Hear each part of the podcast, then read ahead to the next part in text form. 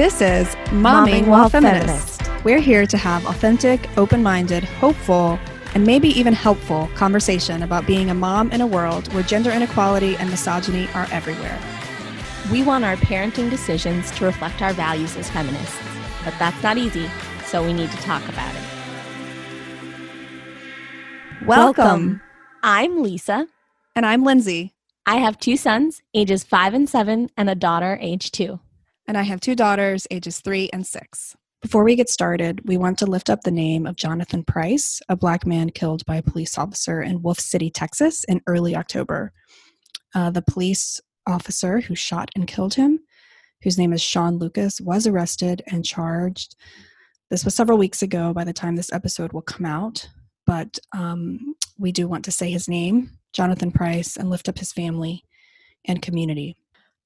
We also want to call your attention to some trends in, in local budgeting related to the calls to uh, defund the police.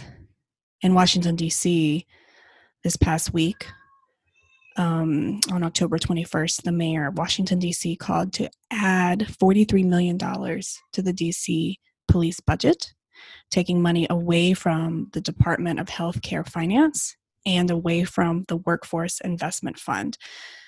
And these dollars will increase, add more money to the bu- police budget uh, to pay for the cost of overtime um, of police officers during the uprisings this summer, which we're calling to defund the police. And now the mayor is calling to add more money into the police's budget, and they already got an increase since those uprisings. So we just want to make sure this is still at the top of people's lists when we talk about civic action, which is the um, part of the episode we're talking about today, is that um, police budgets are still increasing, even in democratic cities like Washington, D.C. And we'll post some links of how you can help and support and take action in our show notes. As the election gets closer, we really want to encourage people to look to their local Black Lives Matter chapter to see which candidates they're endorsing because so many of the issues that are oppressing Black people in our areas are decided by local governments. And often Black Lives Matters chapters are endorsing specific candidates and helping the people who are voting get more information. Yeah, absolutely. Thanks, Lisa. Now we're going to move into our topic for today. So, we are days away from the election, and that's the topic of today. We're building on what we talked about last week when we interviewed Francoise and we talked last week a lot about different ways that we can get involved as moms, as parents, as adults. But this week we want to talk about how we can involve our children in this process. And so we're really excited to have Gabby Hewitt here with us today to share her expertise and experience. So welcome, Gabby. Welcome. Thank you, Lisa and Lindsay. Thanks for having me. Yeah. Gabby Hewitt is a mom of two boys, age five and three, and an associate partner at Education Elements, which is a national consulting firm. She leads work with small and large school districts across the country to impact student success, create more equitable student experiences, and build responsive organizations. She's also a content creator and certified facilitator for the New School Rules and the New Team Habits, a framework and step by step guide to build and implement more responsive teams and districts. Gabby has been a classroom teacher, teacher leader, and district manager for resident teachers new to the profession. She is passionate about teaching hard history, promoting social justice issues, and creating transformational change in education. She has a BS in political science and mass communication from Louisiana State University and an MS in educational studies from Johns Hopkins University. Born and raised in New Orleans, Gabby currently lives in the Pittsburgh area with her husband and sons. In her free time, you can find her pursuing her passion for photography, running, or exploring new coffee shops. Before we get into our feminist crush, we want to ask you do you identify as a feminist and why or why not? I love this question because, at its basic form, I feel like feminism is just wanting all genders to have equal rights and opportunities. And so I think in, in wanting to sort of level the playing field across the board, I, I definitely consider myself a feminist. And I've also sort of expanded my view on, especially as a mom of boys, on not just thinking, oh, if I had a daughter, I'd raise her to be a feminist, but act- actively thinking about, well, no, I want my sons to be feminists as well. Awesome. Yeah. Thank you. We start always start by sharing a feminist crush. This can be anything you love for its pro feminist vibe. I'll go first just to get us started, and then Gabby, you can go. So, um, my feminist crush for this podcast is the movie Cuties. It stirred up a lot of controversy in the US. The first discussion started when Netflix chose a more pro- provocative poster for the US audience than the had been used in France, which is where the movie was made. And since then, there's been a lot of people uh, upset about the way that the movie portrays young women exploring sexuality. So, of course, I was really curious to watch it. I will say that the movie is pretty painful to watch because your heart really goes out for the girls in the movie. But I think that people are confusing discomfort over the way society treats women and treats its girls with anger at the movie itself.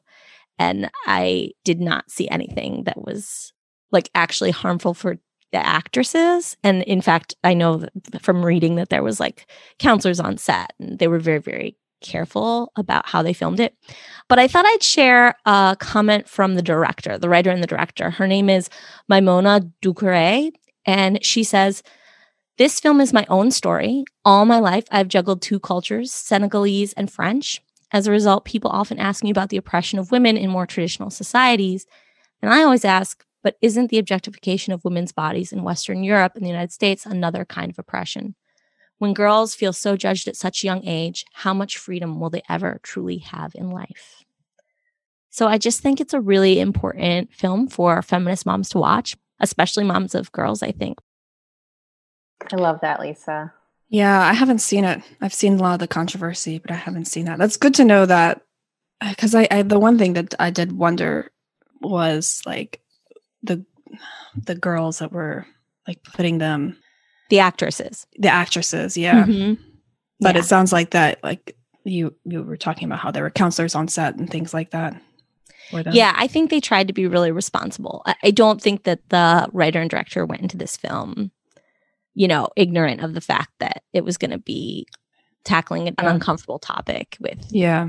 Thank you for sharing that. I hadn't heard that quote either. That's that's definitely something to, to reflect on for sure. Yeah, thank you. So, Gabby, what's your feminist crush? Oh gosh, it's hard to follow that one. yeah, it can be anything. Okay, great. Because mine has to do with football. so. Amazing. Oh my God, I'm so excited. Oh gosh. No, I I mean anybody who knows me knows I'm a huge football fan. Um, you know, I grew up in New Orleans. You guys said that and we don't have a lot of professional sports teams in New Orleans. So you're you're a football fan. Like you have your Saints and you can cheer for the LSU Tigers. And that's sort of your life, you know, during football season. But uh I thought this was really interesting. So last week, this made huge news, and I, I, actually don't know that it was picked up outside of the sports fan world, but um, there were three women um, their names are Callie Brownson, Jennifer King, Sarah Thompson. Uh, the first two ladies are each um, coaches for the Cleveland Browns and the Washington football team. And um, Sarah Thomas is a referee. And it was the first time that there were women on both sidelines and a woman officiating a football game. And I just love that because I, I think that when I say I'm a big football fan, I get a couple of reactions like, oh, that's cool, or oh, how did that happen? and it's hard to think that I would get that question if I was a man, right? Because I think a lot of people don't associate women in football as much. So I just love that those gender, I guess, stereotypes are being broken. But the other thing that I really love is women actually make up more than 50% of the NFL fan base, right? And so again, mm-hmm. that's not a, that's not a thing you think about. You think, oh, women who are football fans, they watch it with their husbands or their, you know, male family members or whatever it is. And no like there's a big market out there for the nfl to sort of uh, appeal to both genders and and i think it was just such big news and, and so interesting to see not just like one female coach which we saw last year but just all football teams the officiating crew had some representation that's so awesome all three, all three of those women are my female crush this week amazing cool. i love that and you know i will say that through your instagram i feel like i've seen you be a huge fan Yes. But then also you really have like moral expectations for your role like for the people you look up to. Oh, and I yes. feel like you like hold the LSU football team accountable. You're you're oh, like yeah. great job or you're like do better when it comes to social issues. Oh, which yeah. is a cool way to be a fan. I really admire that. Oh, thanks, Lisa. Yeah. That's awesome. So, what's your feminist crush this week, Lindsay? Okay, so my feminist crush is a group of moms led by a friend of mine, Chioma Oru. They are part of the Parent Advocacy Action Team, and they are really trying to raise the awareness about advocacy around children with disabilities and how they're being left out of the discussion right now in DC around schools, uh, school reopening, virtual learning, distance learning. I just really admire the way they're organizing, the way they're organizing other parents, the way they're they are approaching this from a very nuanced, child-centered, family-centered approach. They have this petition out right now for the mayor to really take seriously and include families in this discussion, families of children with disabilities, because they're really being left out right now. And it's kind of bigger than this whole debate of like, do you open schools or not? It's like, it's those aren't even really the right questions. There's some other questions we need to be answering right now. So I'm going to lift them up. I really admire these women. So they're my feminist crush for this week. That's wonderful. Thanks. And Lindsay, you can give us a link to direct people to more information about what they do? Yeah, I can. Yeah, I can include a link to the petition and, and more information about what they're what they're doing. Yeah, absolutely. Awesome. Thanks. We'll put that in our show notes. Wonderful. So, Gabby, you taught history and civics for many years, and after you moved into a different role in education, but have continued to be really engaged. And we just want to hear your story and get advice from you about how to talk to children about being involved citizens.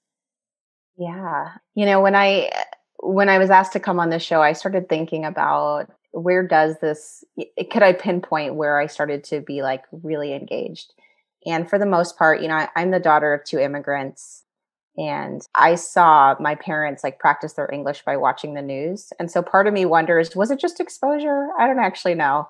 But the other piece is if I look at some of the, you know, most powerful moments that have stuck with me in my formal education, a lot of those come up in history or nonfiction type settings, right? And what I mean by that is, you know, I vividly remember being in a middle school English class, reading a story where there was, you know, a Hispanic character, and I'm the one Hispanic student in the classroom. And I just felt like eyes were on me, whether or not that existed. I don't, you know, I, I couldn't tell you if that was true.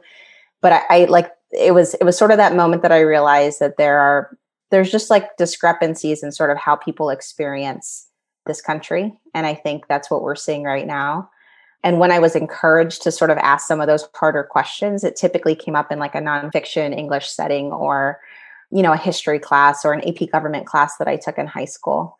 And so, you know, part of my story is just really sort of shifting my role of a student as being really good at school, which I felt like I always was. I was always really good at taking tests and I was really good at completing assignments, checking it off, turning them in for a good grade so sort of shifting from being a good student to being a good learner and i feel like some of that some of that shift like when you're when you're being a good learner it's because you're asking questions and it's because you're taking issue with something that you're reading and you're not just taking it at face value. Uh, and i've had adults in my life you know my parents older siblings teachers i've had adults in my life who have encouraged that. And and for whatever reason it's been more on the history side right? Like it's, it's been the history teachers that i think have maybe even themselves had permission to do that as a teacher. And so, you know, that was probably a roundabout way of saying I became really engaged in just American history at a very young age for a lot of reasons. I personally benefited from being a, a daughter of immigrants. I personally saw a difference in the way that I approached school when I felt like it was learning and not just check the box education to get a good grade. And that actually led me to to seek a history position after college, right? I wasn't even an undergrad education major. I was a political science major, but again, I had a lot of teachers and professors that sort of encouraged me to explore different things. I, I distinctly remember a professor who was almost argumentative, not in a disrespectful way, but he's like, I, I want you guys to take issue with the philosophers that we're reading about and these theories that we're going to be talking about but yeah so so after college i became a, a, history teacher and I remember, I remember walking into my very first classroom. I was teaching ninth graders in the summer who had previously uh, failed history, rather. So I was teaching a class classroom full of ninth graders who had failed history, and I had never been around people that didn't love it. Right? I had been around people who didn't love math or science or, or subjects that were consistently seen as harder, but I'd never been around people who just didn't like history. I just remember my students being like, "We hate history." and that from then on it became my mission to sort of go back and dissect well i really love history but what was it about it that made me love it And I think I was able to pinpoint okay, it was the professors who said, you know, what do you think? They asked some of the more open ended questions. Or if we looked at this from a different viewpoint, could we see a bias come out? Could we see how context of that time period might have impacted what we're actually studying? And I, I tried to bring that into my classroom. And that's something that to this day I, I'm trying to teach to, you know, my own kids who are just really coming out of the toddler stage. That is just a beautiful story. Thank you. I, I'm really touched by you're now the second person who has talked about the impact that their teachers had on them. Then also, I will admit that I considered myself bad at history, which is really funny because I'm a math educator. So, for people who are listening, Gabby and I taught together many years ago now, but she was a history teacher of a group of eighth graders and I was their math teacher. So we shared 90 or so students. And um, I, of course, would be very sad when I heard that people said that they weren't good at math. And I knew that that couldn't be true. I knew that it was because they hadn't been taught. And so hearing you say this about history, knowing that I consider myself someone, you know, history was the only the only class that I, I ever nearly failed and I still remember it and it still like haunts me. So it's it's amazing and I'll say I've recently really taken to liking history because I've been reading alternate histories.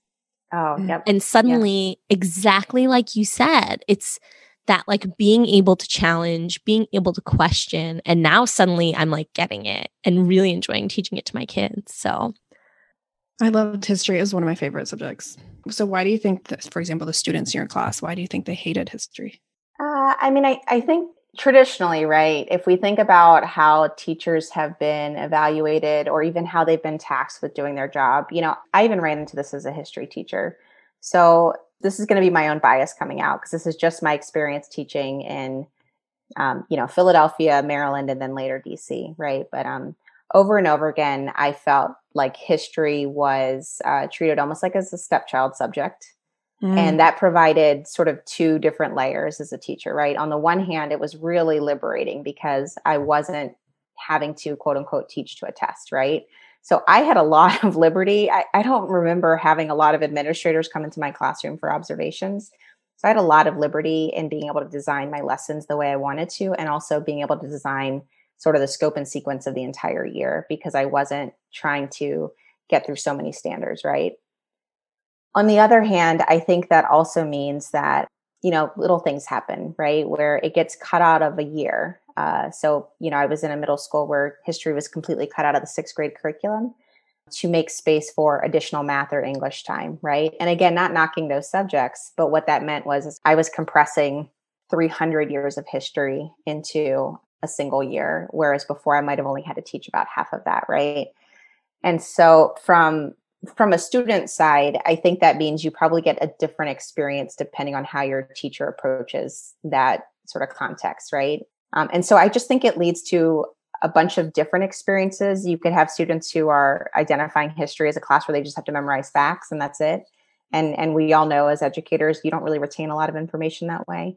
Or you could have some students who you sort of like what you said, Lisa. Some people think that they're just not good at math others think they're just not really good at at history right? They don't enjoy research. They don't enjoy sort of like being told this is what happened in a in a very nice package right? Things don't just end. And i think a lot of times we say i'll give a really vague example but i think a lot of my students had come into history class saying all right america was founded and we had slavery and then slavery ended and now we don't have slavery anymore right? And i think like some of that experience doesn't lead to really interesting engaging dialogues and it's it's really up to individual teachers to create that and individual schools to make space for teachers to be able to do that.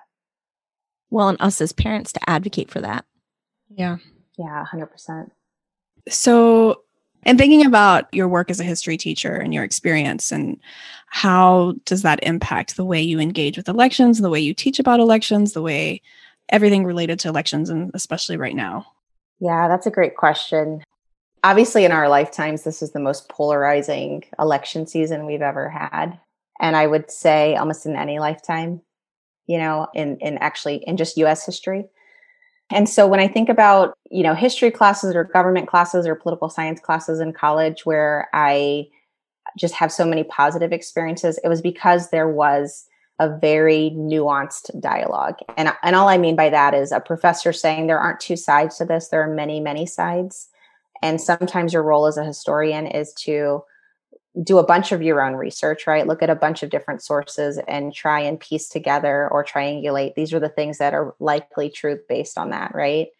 And I think that is what I am hoping for most, you know, active voters to do this year, right? We we have a lot of we we have a big debate about the national election, but there's a lot of local races that are going to make a huge difference as we know and I think one of our biggest problems right now is is the you know identity voting that we experience like just because you're a woman you vote for this person or just because you're a democrat you vote all blue or just because you're a republican you vote all red. And i think those skills that i developed as a history student of really just trying to source my data from as many different places as possible but also acknowledging that that those data sources have their own biases as well is how i'm trying to approach the current election and, and to me it just there is such a clear winner. There, there's such a clear choice for who we need to lead right now because it, I truly believe that this is a fight for our democracy. We talked a little bit in the last episode about whether we really, the United States is really truly a democracy or ever has been. Yeah, if we if we were to get into the real, you know, this is how we would define our country, where everybody who teaches history would say the textbook tells you we're a democratic republic, right? We're not truly just whatever the popular vote is, that's what happens and I recently had a conversation with some friends of mine about this because, you know, we were talking about the Electoral College. And if it didn't exist in 2016, we'd obviously be in a very different space. But what was the purpose of the Electoral College in the beginning? And this is why I love history so much because you can really think about context. And so mm-hmm. in the late 1700s, early 1800s, when we have our earliest examples of presidential elections, there was no mass information, right? there wasn't even a railroad system yet. So you have people getting information mostly by word of mouth. Potentially, the closer they get to larger cities, they might have more information about candidates who are running. And so for that reason, framers decided we need we need some kind of safeguard because we can't trust that people are informed enough to make the right choice in an election. So that safeguard is going to be the electoral college, right? And the tradition is electors will vote for the candidate who receives the most votes out of the popular vote but electors also have the ability to just sort of go off script and they can they can cast their electoral ballot for whoever they would like to right and so you know whether or not people agree with that system in the late 1700s early 1800s it made sense to have a system where there wasn't there weren't there weren't ex- there weren't avenues to be able to distribute a lot of information about what a particular candidate stood for. We're in a very different situation right now right? You could turn on any channel. You could uh, you know you have so much information at your fingertips through google through twitter through any digital news sources. And i think that's sort of what the debate is right now like are we truly a democracy because we do have the ability to have a really informed electorate right now uh, we have to trust that they are but that would be a true democracy right i think it's just such an interesting conversation right now to even be thinking about mm-hmm. the way we mm-hmm. run our elections and how we truly haven't updated it in almost 300 years yeah. Well, and I mean, I was also thinking just that enslaved black people and white women, well, I mean, all black people, but right, We were a country of slavery. And so black people and women didn't have the vote. Yeah. So even that, right? That there's a great, do y'all know the Scene on Radio podcast? No. They've done some great series about, they did one about um, seeing white, which is unpacking white supremacy. Mm-hmm. And then another one called Men, which is about patriarchy. And then they have one just recent, the most recent one, which is about, I can't remember what it's called, but it's like going back to the, the founding of the United States uh, as the settler colony, as, as we are now. And like, and asking this question about is yeah. it democracy? It's fascinating. I haven't finished listening to it, but it's really, really fascinating. I would highly recommend it. Yeah. So so, what role do parents have in kind of teaching this history and this nuance and this questioning and this weighing? What role do parents have with their children? And like, how much do we leave to teachers? You know, like, where, what, what is your, what are your thoughts on that as like a parent and a former history teacher? Yeah. Well, I was, so I was recently trying to do some research on how do I even talk to my sons about race, right? The, my youngest is three, my oldest is five is it too early to talk about race with them, right? what I learned is, you know, the interesting part is children are just natural born categorizers. We are too as adults, right? This is the whole basis of like schema theory and and Piaget's theories on learning, but just in general, we try and associate things and we try and compartmentalize them into our schema because it makes it easier for us to, you know, sort of recall that information later. And when I was doing this research, I learned that whatever experiences we have as a young child, that is that's our earliest form of schema right? The one example that i always hear is once a child learns what a dog is right? A dog has four legs it has a tail. If they go to the zoo and they see a tiger then they might think immediately oh that's a dog. And then as a parent once you say no that's a tiger and here's why here's why it's different that schema that they developed in the beginning sort of expands right and that's an oversimplified way of saying that's what that's what we do with anything that we learn as kids right so you know, my sons, while they're half Hispanic, they present as white. My husband is white. And they're going to grow up with every privilege of a, a white man because that's how they present, right?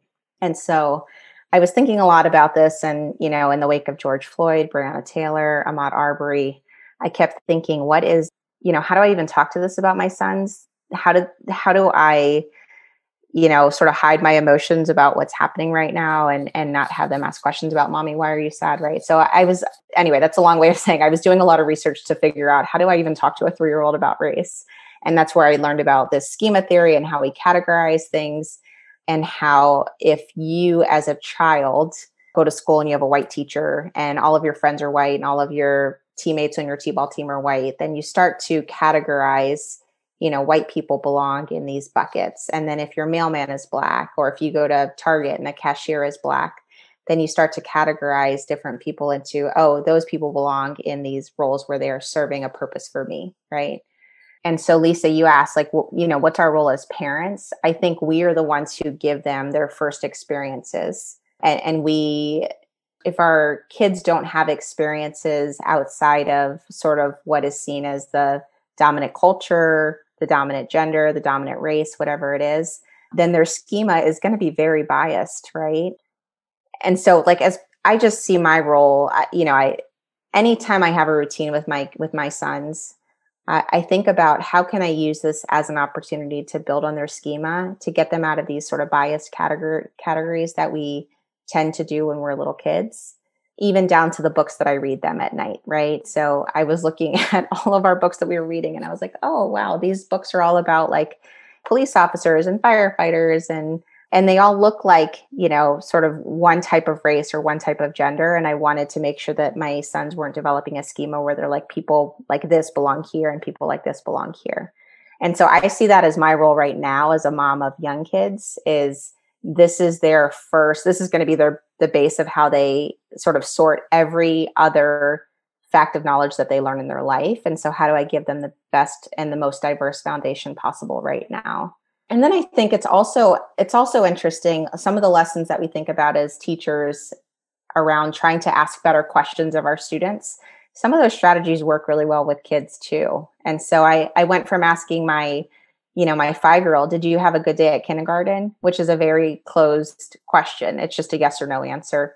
To tell me one thing that made you really happy today about school. Tell me one way that you helped someone out at school. So asking different questions, I think, is another strategy that parents can use and it's probably um, you know a responsibility of parents to sort of give them permission to talk about different things that happen and sort of generally give them some example some sort of give them opportunities to just have conversations about their day which sets the groundwork later on when they start learning about you know society some of the challenges that we're facing as a country. It gives them permission to have open dialogue and open conversations with their parents later. So right now i'm just trying to give them a volume of opportunities to do that in the hope that it'll pay off when they're when they're older.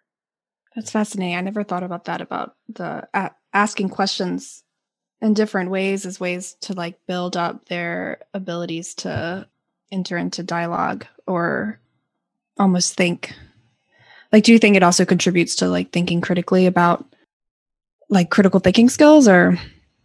Yeah absolutely. And I, I wouldn't have even phrased it that way lindsay but i'm really glad that you did because yeah, like if I if I ask my son, you know, how was your day, good or bad? Like he has two answers Yeah, and, yeah. and he probably automatically just goes with his first answer.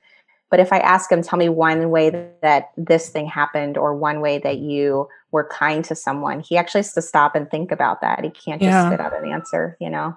It goes back to what you were saying earlier about how in politics or no, in history, there's well, politics too.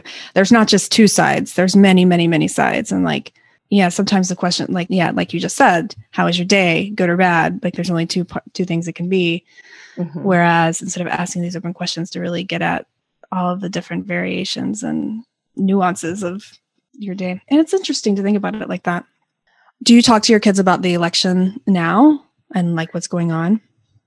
I do. And I, it's been very challenging for me to, I'm trying to think about my role as a history teacher. My favorite teacher, or I, I shouldn't say my favorite teacher, I've been very fortunate to have a lot of really wonderful history teachers. But I would say my earliest example of that was my high school AP government teacher, Mr. Allen. We would, as you know, high school students, we would constantly try and guess what his political affiliation was, and he would just never ever tell us. And it was almost frustrating because we're like, you're teaching us about elections and politics and government. Like we really want to know sort of your opinion as the authority.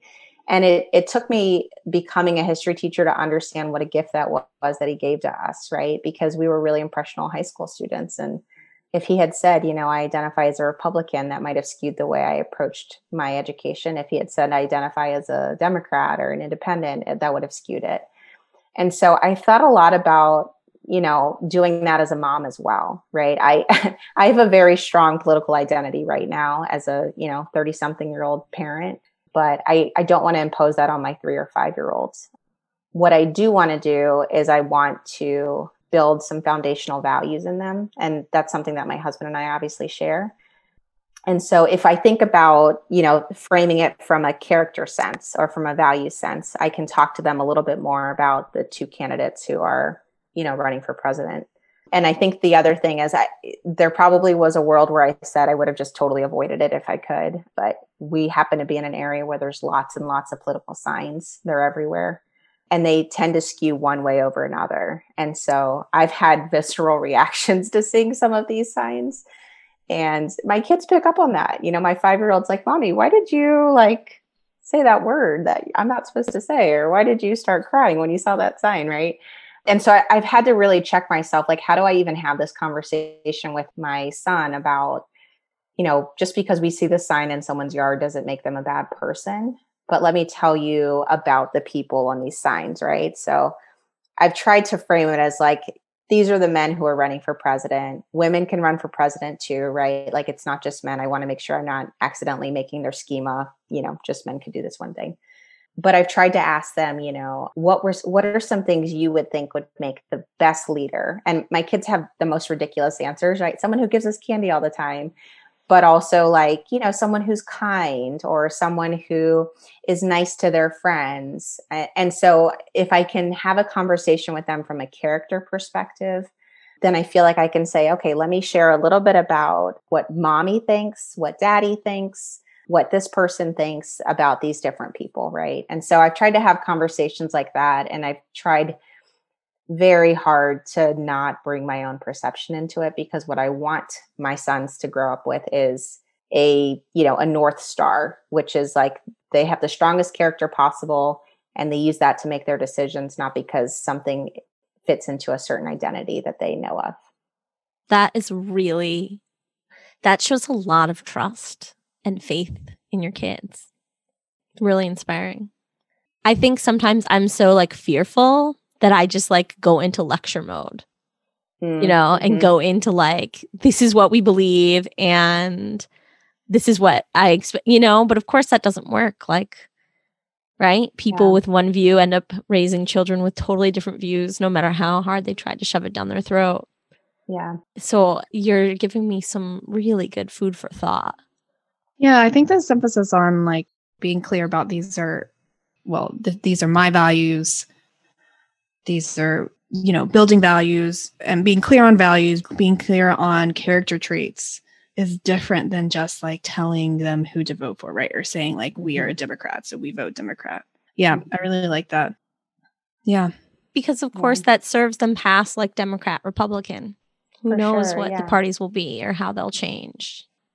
Yeah. And I, I mean, I also think I have a lot of friends who, you know, I grew up in Louisiana. I currently live in Western Pennsylvania. I spent over a decade in DC. So I have friends who run the entire political spectrum, right? I can't tell you how many conversations I've had where someone's like, "Well, I don't really love this person, but I only have two choices." And and we always sort of like, "Wouldn't it be nice if if we really could have beyond a two-party system?" And I think we have to get to a place where we talk about, you know, values as the way we vote as opposed to identity, right? There's a, you know, a lot of the work that I do in consulting is helping superintendents and districts thinking thinking about what their mission is whenever they're writing a new strategic plan. And there's a really good philosophy in responsive organizations that talks about the even over statement. And what I love about this is organizations can list all of their values, right? We value transparency, we value opportunity, we value diversity, whatever it is. But at a certain point, you have to make decisions. And sometimes that decision means you're going to have your values conflict. And an even overstatement is a way to sort of rank your values. And so you could say, you know, we value transparency, but we value diversity even more. So, in a situation where those two things are pitted against each other, whether or not that would be a common occurrence, we like we already know what our answer is going to be. And so, I think the same could be said for you know families. You have your values as a family group. So, the families that I know that are part of I'm a part of a Bible study, right? And so, like thinking about Christian values and thinking about values of a certain party over another, right? You could say we value, you know, freedom to choose. We value life. We value diversity. All of these things, like so. So, giving your kids the opportunity to not only know what their values are, but to also know, you know, when your back's against the wall, when you're forced to choose, what's your even over? Like, what's the thing that you value more than anything? And I think if we had more conversations like that, we could get to a place where we don't have a two party system or we don't have these like da- down ballot voting instances, right? Where, where we could never get out of this like really polarized environment. And so anyway, I haven't really I haven't really perfected that transition of using even over with my superintendents with my, you know, 3 and 5 year olds, but it has just really stuck with me with, you know, I'm trying to instill all these values in them and uh, i want them to know you know this is what i value even over everything else and that's going to be sort of the driving force of my character I love that, the even over statement. I know one of the things that I struggle with is that so my oldest who's seven, she knows about Donald Trump, obviously. And we've talked about we talk about current events. And I struggle because I try and I've always tried to follow this idea and instill in them that, that it's not the people are bad, it's the behaviors are bad. And like, but I find it really difficult to do that when it comes to some of our politicians, you know? Yeah. But I think so. Something I was going to say that you also made me think about, Gabby, really early on in this conversation, you talked about how you were allowed to take issue with some of what you were learning. You were allowed to ask questions. And it's interesting. I can see that in the way that you are, like the position you're kind of taking about how you teach and engage with your children, right? Because like the framing kind of opens up the opportunity for kids to think for themselves mm-hmm. versus yeah so it's it's really neat approach you know i was thinking of you know in preparation for this podcast i was thinking about your audience and and there's going to be a lot of like moms out there who are probably if they're like me right we don't have a lot of time to sort of like sift through different things we're we're trying to balance so many things and so the podcasts i enjoy the most are the ones where someone's like and this is the thing you do this is the strategy here's the tip right and I was thinking about this. You know, I mentioned earlier I was trying to do some research on how to talk about race with my with my kids. And there's a woman named Jasmine Bradshaw who also has a podcast around sort of this issue. She was talking about how some parents reach out to her and they're like, "Well, my kids are colorblind. You know, they don't see color because we'll talk about a character in a in a book or we'll talk about a character on a movie and they'll describe the character using all sorts of adjectives or just all sorts of descriptors but never once say, and that character was black or brown or white or whatever it was. And what she was challenging sort of her listeners to think about is well, they probably just don't have the language for it yet, right? And so once kids get language, they start to talk about it. So if you're that parent who's like, I'm not going to talk about race, then they just don't have the language to talk about any of that, right? And then the same goes for, you know, I'm the parent who's not going to talk about politics or I'm not going to talk about feminism or I'm not going to talk about any of these other sort of harder social issues, then there's a good chance our, our kids are growing up without permission to talk about them, without the language to talk about them. And so, you know, there's this one uh, this one tip that my mother gave to me. She she was a kindergarten teacher for many many years. She retired as a kindergarten teacher, and she would always say, you know, there's no bad or good kids. There's just bad and good choices, right? And that has always stuck with me because my three year old, especially, whenever he gets mad about something, he's told he can't have another piece of candy. He's told he can't skip nap, whatever it is. He's like, "Mommy, you're so bad," right? And it's always that word. I'm like, well, I'm not bad, sweetheart. You can be angry at mommy. You can say you're frustrated. And I'm literally just trying to give him other words to use and to build his vocabulary. And it takes like 20 times, but maybe the next time he's like, this morning he actually told me, Mommy, you're so frustrating. Right. And I'm like, okay, well, we've graduated from using bad. But um, but I think it's that idea of like just providing providing permission to talk about things and providing more language to talk about it as well. Yeah, absolutely. Absolutely. I mean, it just makes me think I need to do a bit of a better job journaling and really getting some of that language for myself because I find that oftentimes I'm trying to come up with that language in the moment.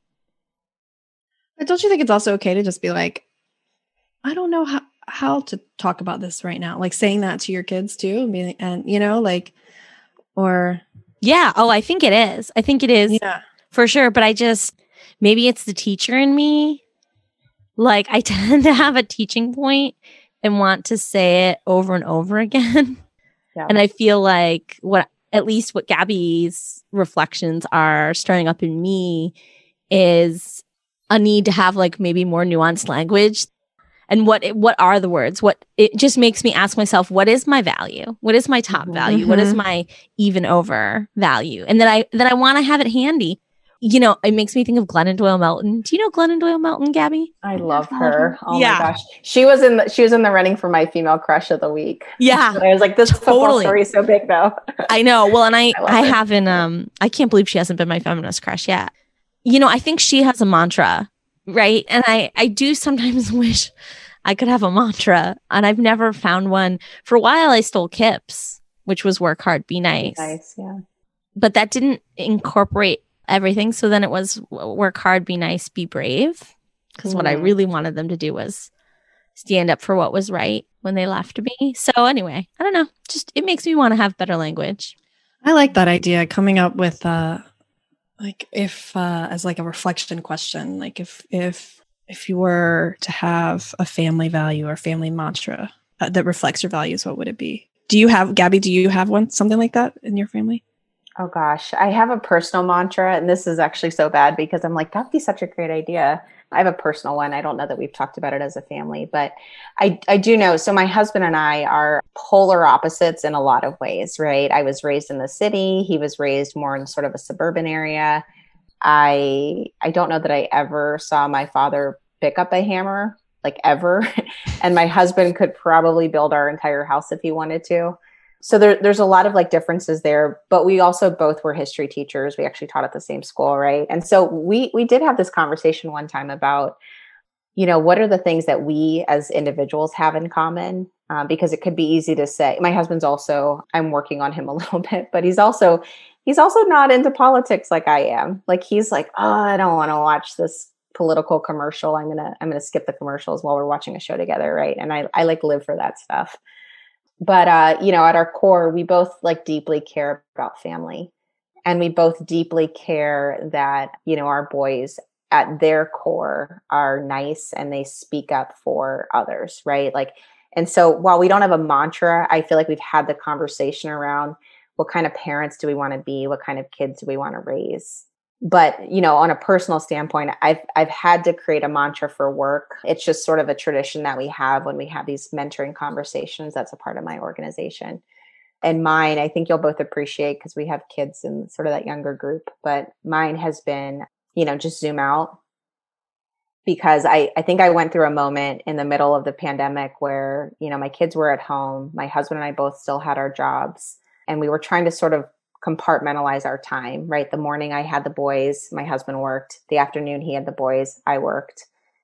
Together, we were together for dinner and then we both sort of went our separate ways after bedtime to continue working. And so I just hit this wall where I was like, I'm not seeing my husband. We have no free time. You know, I think we're sh- much shorter tempered with our kids because we're so stressed. And I just kept thinking, so many moms say, Oh, you're going to miss this. Time flies by so fast, blah, blah, blah. And I just it was the 50th time that my three year old wanted me to hold him or do something for him. And I was like, I just need to send this email. So anyway, my long story short, my mantra for this year has been to zoom out and just sort of take some perspective, right? and i think that's been helpful in work and i don't know that i've i've actually done as much to apply it to my home life but to your point earlier lisa about having a mantra i think sometimes like the type of people we are we want them to be like super perfect. And i had a mentor who just said you just change your mantra. Like you if you outgrow it just change it. So like just do a mantra for like the week. That. you yeah, know just do a mantra for the week and see what happens. So. yeah. I like that. And i like the mantra zoom out. Very appropriate. Well I really appreciate this, Gabby, because I feel like you took a podcast that I thought was going to be about politics and made it a podcast about like values. It's a really interesting way of approaching it. Uh, and gave me so much food for thought. I, I love that you say that, Lisa, because I think people hear politics, and I've been told by friends, like, oh, I, I hate politics. And I, I actually think there's such a negative connotation with them. I truly do see politics as being about values, you know? And um, so I, I love that you even pulled that out because I would have been like, oh, isn't that how everybody thinks of it? But the reality is, no, a lot of people don't, right? And I think that's why there's such a turnoff when it comes to politics and just a negative association with what we're going through right now. But um, that's really good. That's really yeah. good. We have our closing question, but is there anything else, Lindsay, you want to ask Gabby or anything you want to or anything else you want to add or say, Gabby? Like there's no like perfect way to weave it in, but I'm in a book club and I was I was reading this book by Isabel Wilkerson called Caste Have you guys heard of this book? Yeah, it's on my list. I haven't read it oh, yet. It's so good.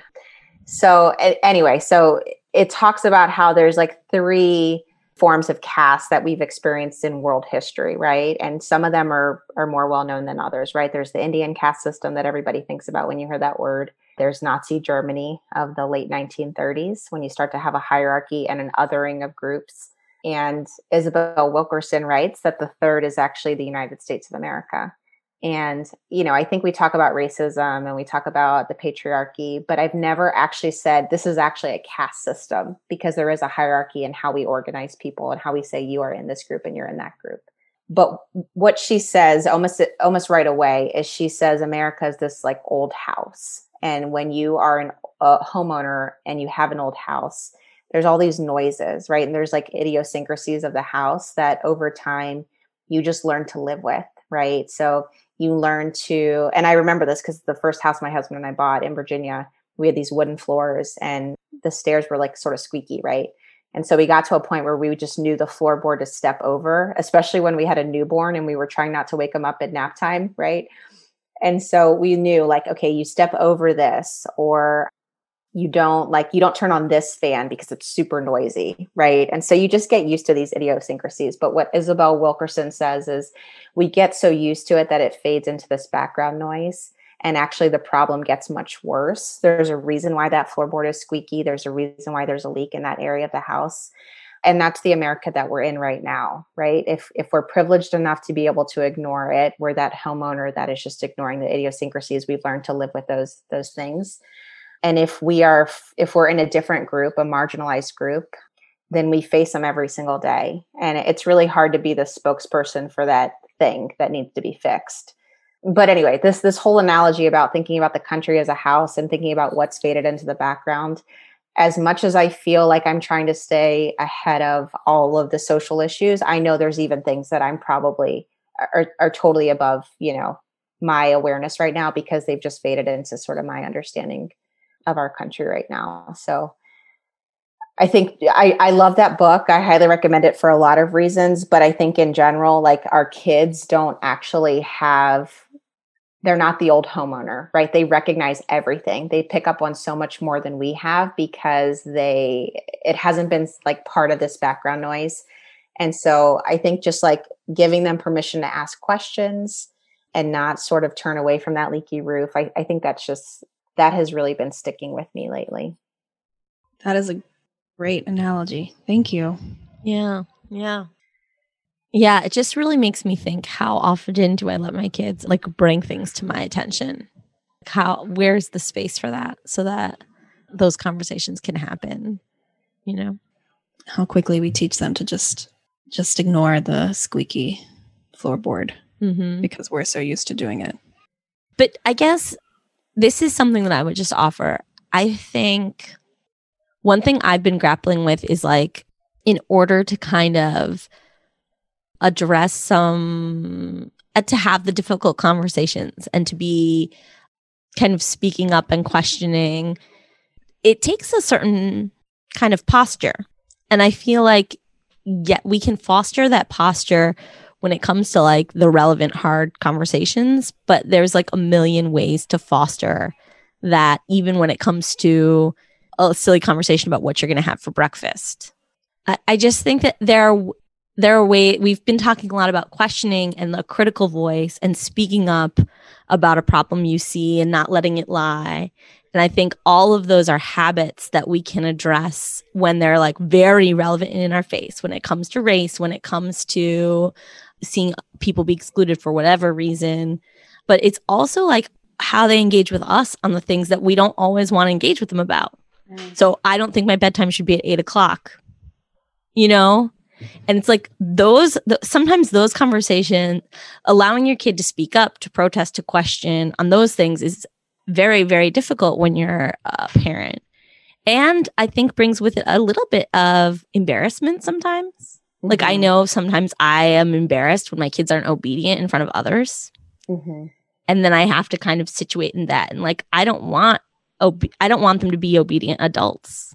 Yeah and oh, and it so actually it really makes me think of a, another podcast parenting is political mm. because in that podcast they really draw out that like if we're working against oppression how are those systems of oppression even replicated within our own like family dynamics that like yeah. how how big and mm-hmm. how like how much it permeates like everything it just it makes me think like even my son he always starts by saying um, Mom, can I ask a question?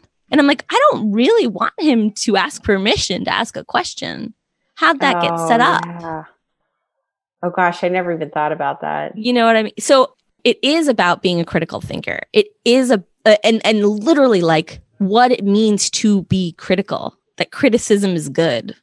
Mm-hmm, mm-hmm. And you embrace that in so many ways in every family interaction. I love that, Lisa. Well, I don't attempt to know an answer to your question, but uh, my mother in law actually used to tell me this. She's like, I, you know, I had a friend who would say when she, when she knew that she was going to tell her son to do something and he was not going to like it, whether it's like we're going to leave the playground or we need to get dressed now or, or we need to get our, our shoes on, whatever it was, she would always give him the semblance of choice. And, you know, I think sometimes this is an educator trick too, right?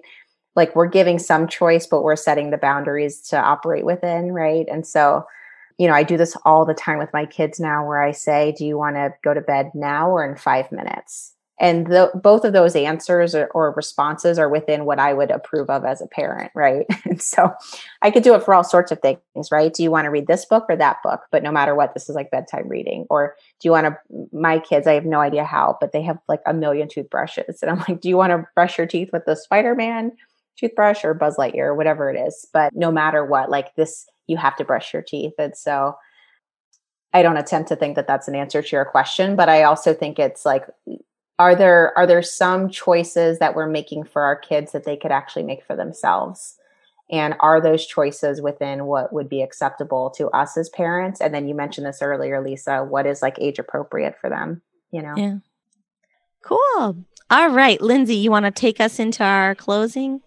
Yeah. So, in closing, Gabby, we like to ask each other how are we going to take care of ourselves because we know as moms, as women, it's very easy to forget that we have to take care of ourselves. So I'll start by asking you, how are you going to take care of Gabby this week? Out of all the questions, I feel like this is the hardest. And you can tell that means I'm not very good at self care. but I think in my bio, I told you guys I, you know, I enjoy running and I do. But ever since having kids, I'm so bad at it. But more importantly, I, have been thinking about what do I enjoy about running or what did I enjoy about it? I think it was just being outside and getting fresh air and like sort of being obviously away from a screen, but sort of also being unplugged and untethered, right? And so this week, I'm going to make it a point to go for a run and I'm not going to care about how fast I'm going or if I have to walk. But the point is, like, I'm going to get outside and and that is just going to be really refreshing and, and my form of self-care. Awesome. And lisa how are you going to take care of lisa this week? Okay mine is so silly. My the thing i'm doing i'm just drinking a lot of pumpkin beer. You know it's not feminist or motherly or anything but i had a really close group of girlfriends who first introduced me to pumpkin beer. For me october is pumpkin beer month. I like to put a little cinnamon sugar rim on it so yeah, so I not only love it, like I find it delicious, but it reminds me of all the great times we've had together. I'm not a huge drinker, so I have to like plan to have a relaxing beer at the end of the day. So that's all. I'm just I'm gonna have some pumpkin beer. What about you? How are you gonna take care of my friend Lindsay this week? I am going to limit my Twitter time. I have a Lisa knows this. I have an ongoing battle with Twitter where I get addicted and it can be I, I, there's some things I love about Twitter. I've met some amazing people on Twitter and built some communities, but it can also be incredibly toxic. So I'm not going to like completely go cold turkey, but I'm going to limit my my time on Twitter. Well, thank you so much, Gabby. This was really fantastic food for thought and really making me reflect on some of my parenting for sure. Yeah, I loved hearing your story. I loved hearing your perspective on on this. It's yeah, great. Thank you so much for sharing that all with us and our yeah. listeners. Yeah. Thank you both and, for having me. This was fun. Yeah. Now everyone just needs to think about their values and vote, donate, phone bank, text. All the things. All the things. All the things. or have some difficult conversations with some relatives. Uh-huh. awesome. All right. Thanks everybody. Thank you. Thanks, ladies. Thanks so much for listening. We'd love to hear what you think about this topic. Our website is mommingwhilefeminist.com, and you can find us on Facebook and Instagram at mommingwhilefeminist. Let's have each other's backs this week. And take care of yourself.